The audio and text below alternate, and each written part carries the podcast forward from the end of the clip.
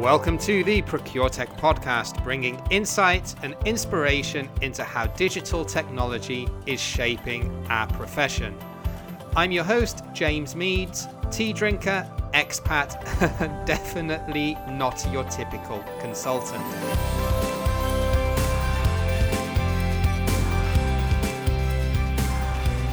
Yes, hello, greetings wherever you are, and welcome to another edition of the ProcureTech podcast, where every week we bring you news, stories, and insights into everything digital procurement. From service providers to thought leaders, right the way through to actual case studies of successful transformations.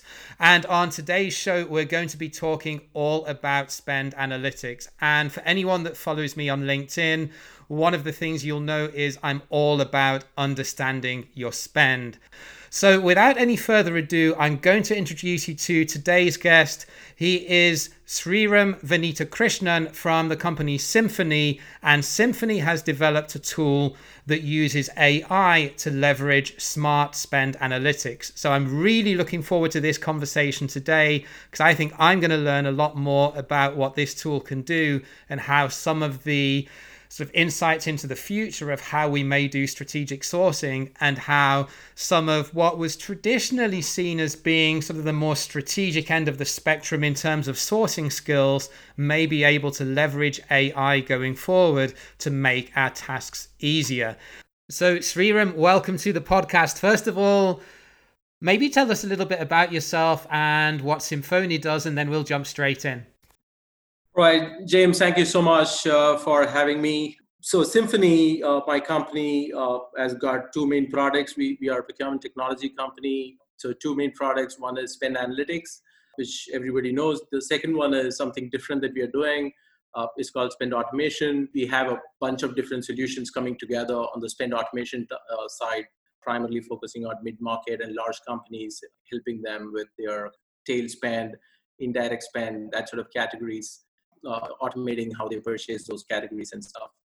Great. Okay. So, one of the reasons I was keen to get Simfoni to come on the show is because a lot of what the tool claims to do is what we've been accustomed to seeing as being sort of key procurement skills for strategic sourcing and category management professionals. Whereas a lot of other software that uh, that's out there tends to to facilitate the process more for transactional and operational buying and to automate or make that less administrative. So in essence what you do is a spend management tool, but the signature line on your website is AI powered spend intelligence and I wanted to dive into that a little bit because that's that's a really interesting concept. So maybe you can explain to anyone that doesn't really understand it the capabilities of, of AI and and what that can do in the spend management space.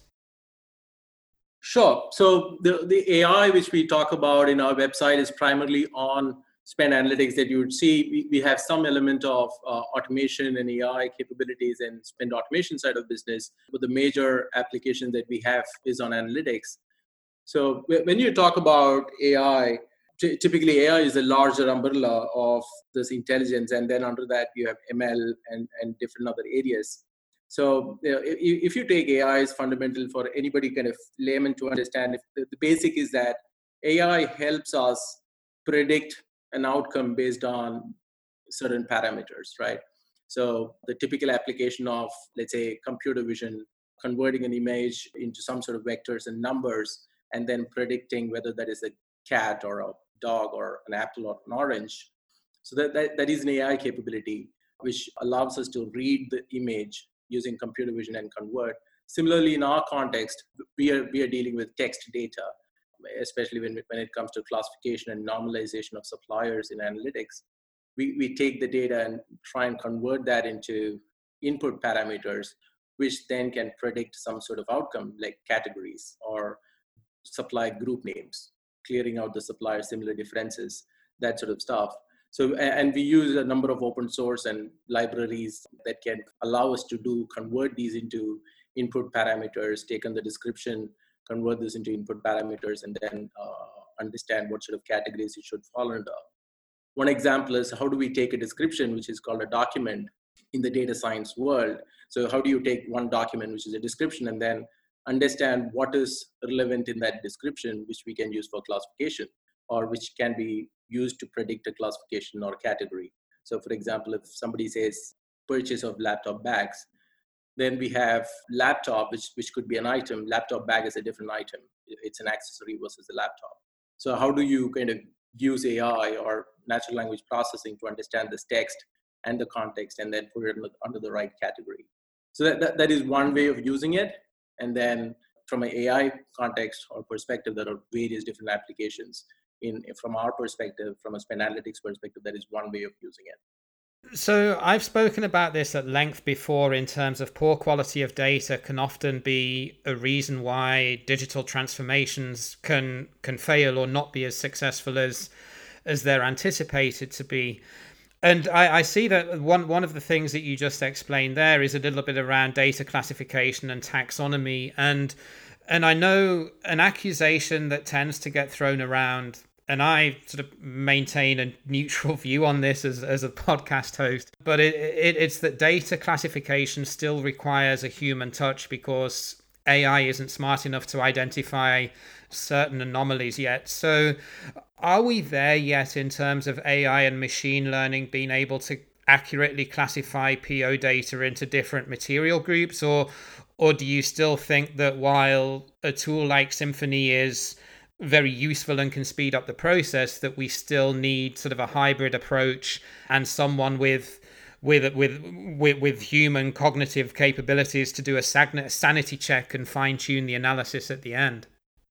Yeah i think that's a great question. So ai is no magic bullet or magic wand. It's not to kind of solve all the problem. And it, it only acts as the accelerator to be honest.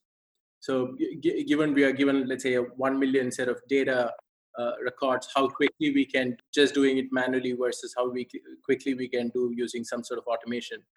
So in, our case we not only just rely on this parsing of nouns and uh, key value pairs we also rely on rules engine.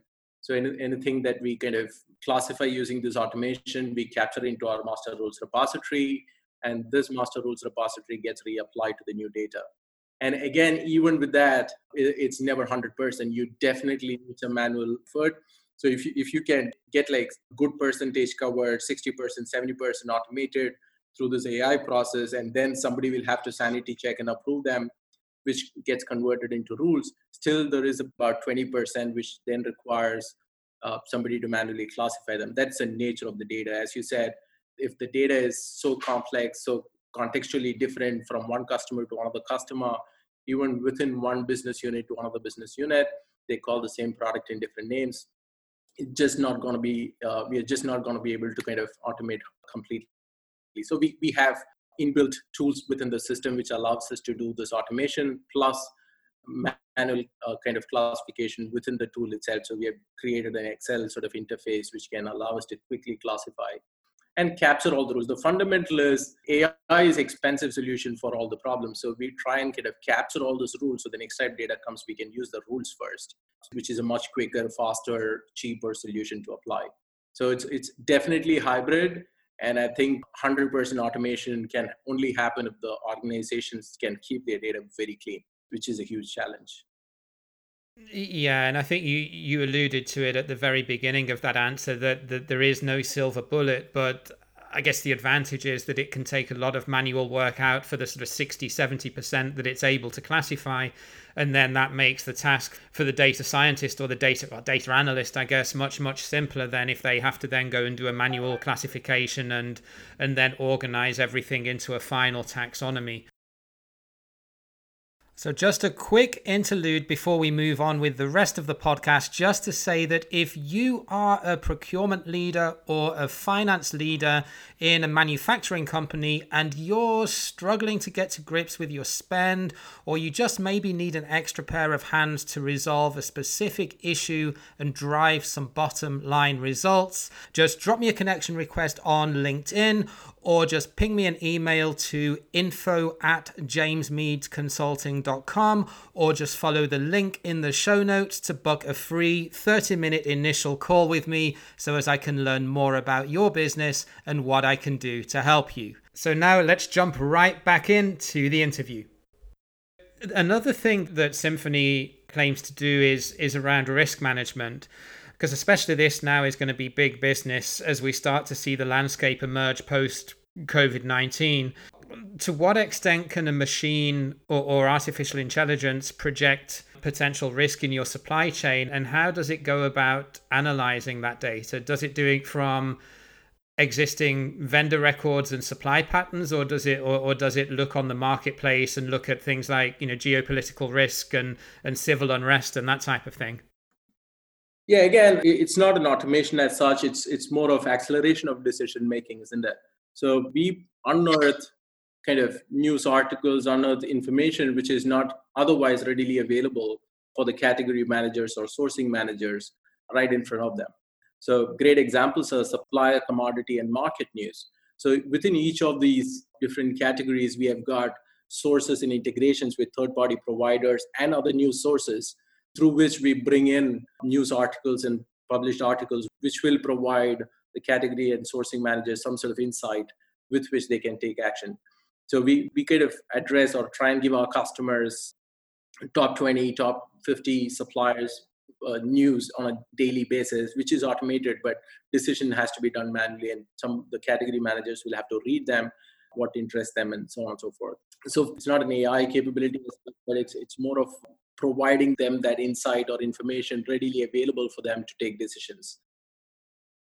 Right. Okay. So similar to what we said around the data classification, it's it's a tool that gives the knowledge to make it available to the to the procurement category manager, but it's not something that does the work for them. They're still going to have to have sort of a human thought process and analysis to be able to to make that call. It just puts all of that information and data that they need to be able to make an informed decision all in one place. And as such it saves a lot of time and increases the awareness of the different factors that they should be considering when making that decision. Yeah and uh, so g- great example is covid is happening happened and happening we, we brought in some third party data sources. We converted them into some sort of scoring. For example which countries locked down? What sort of factory activities are there? What sort of policies they are putting in place? We brought in a bunch of key markets key scores or key parameters and scored them and kind of mapped that numbers against the suppliers and supplier spend for our customers.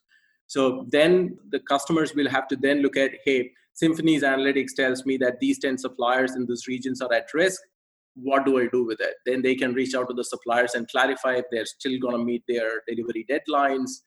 Is there any kind of factory shutdowns, so on and so forth. So it's about giving them a direction in terms of where there are risks, and then they can validate it from that. Much more easier. Yeah, giving them the tools to ask the right questions, right?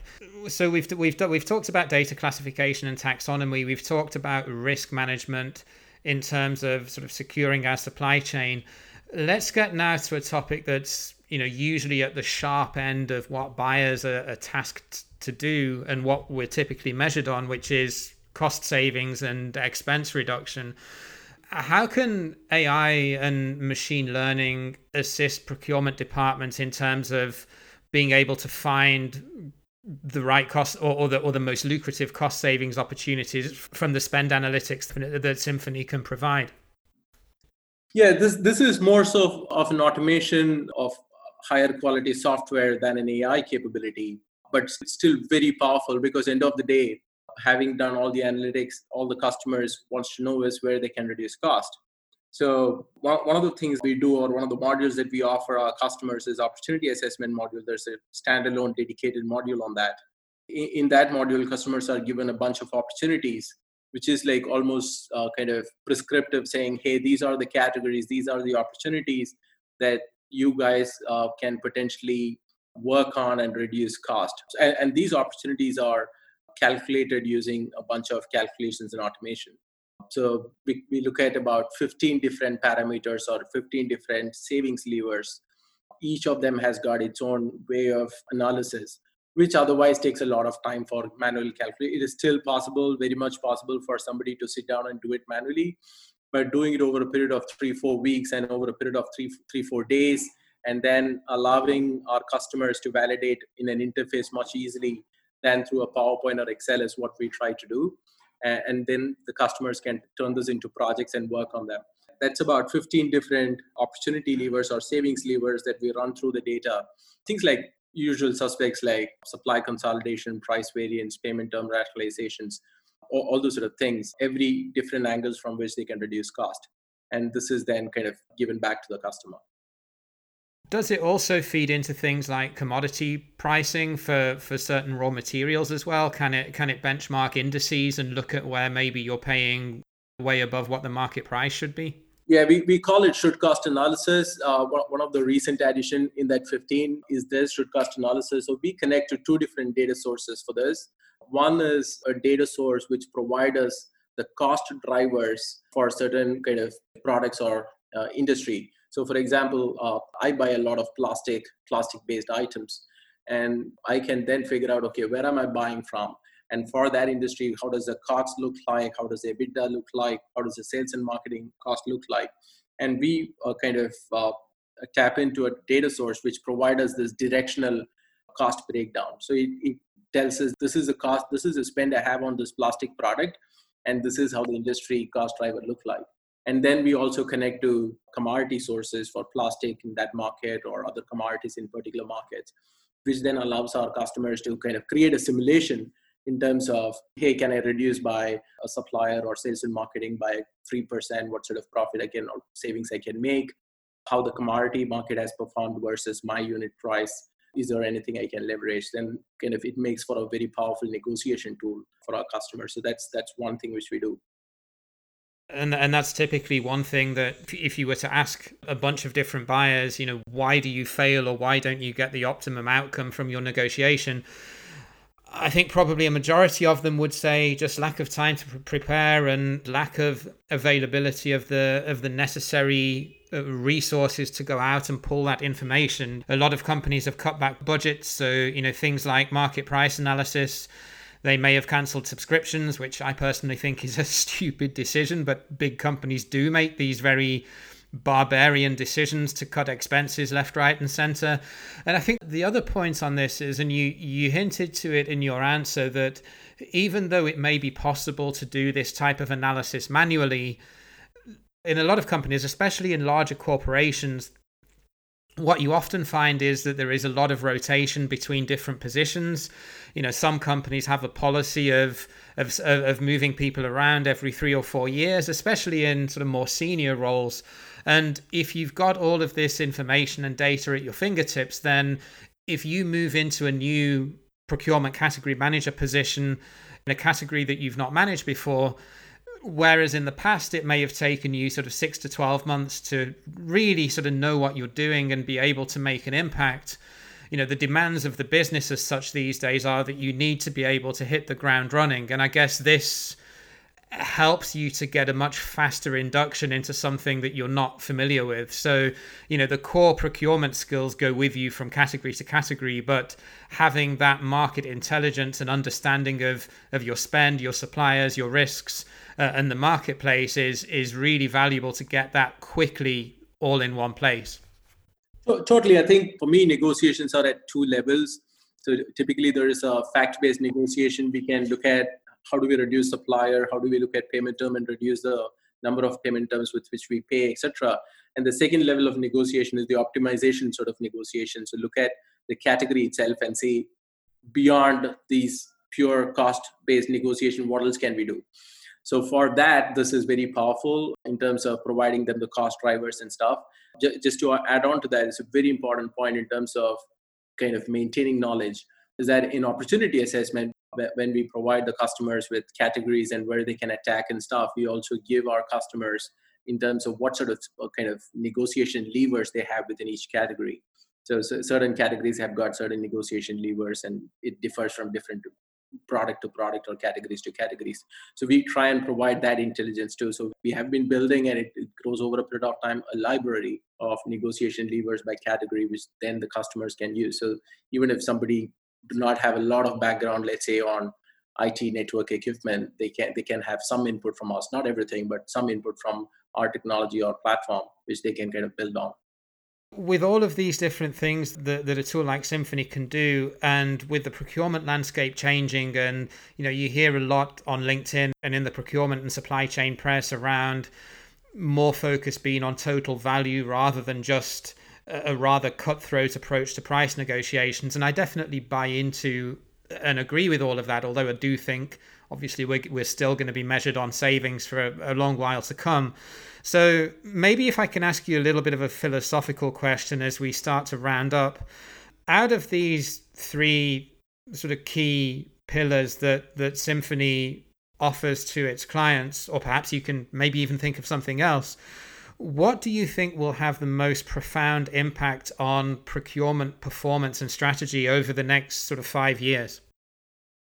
these are essential components. These are not the only way of doing it. These are essential components of doing a complete or holistic analysis per se. But there is procurement organizations have got different maturity, and organizations with different maturity can pick different solutions. So I, I look at an analytics platform for procurement in four different kind of hierarchy. The, the fundamental or the base that everybody should have should be the minimum capability of data management and dashboards.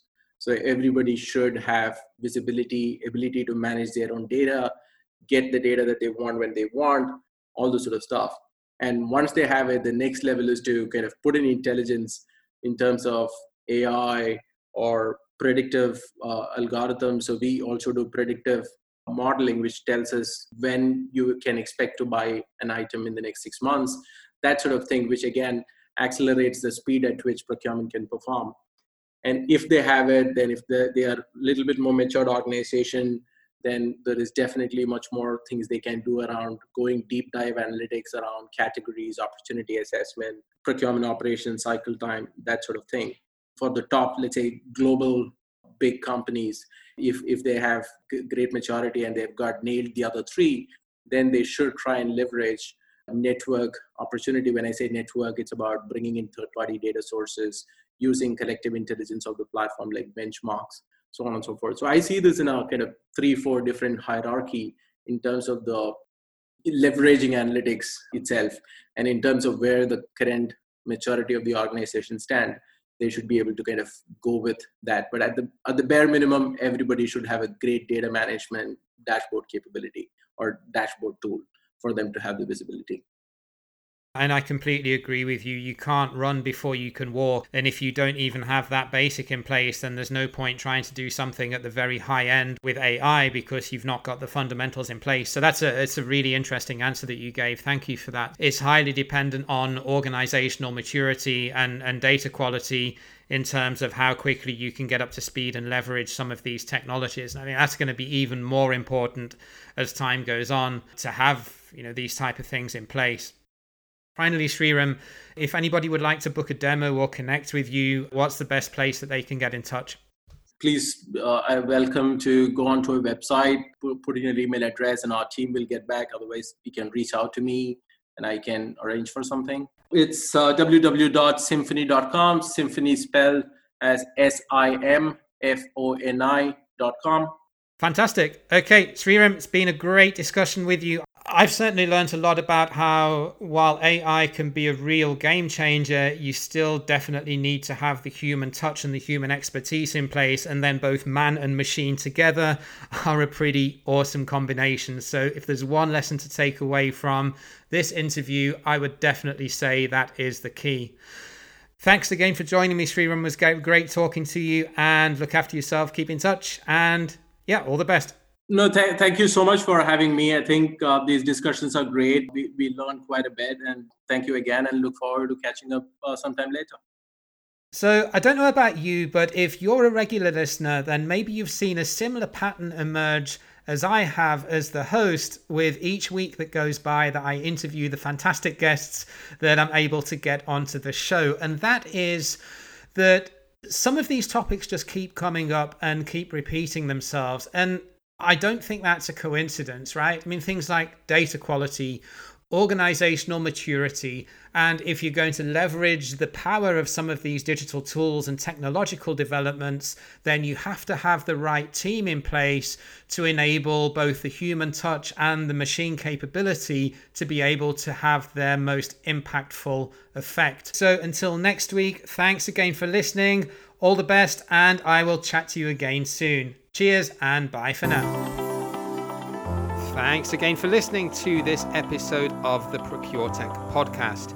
If you like the show, then please subscribe, or even better, why not write us a quick review on Apple Podcasts? It would not only really make my day, but it would also help our mission to enable procurement and finance leaders to become more data driven through the power of digital transformation.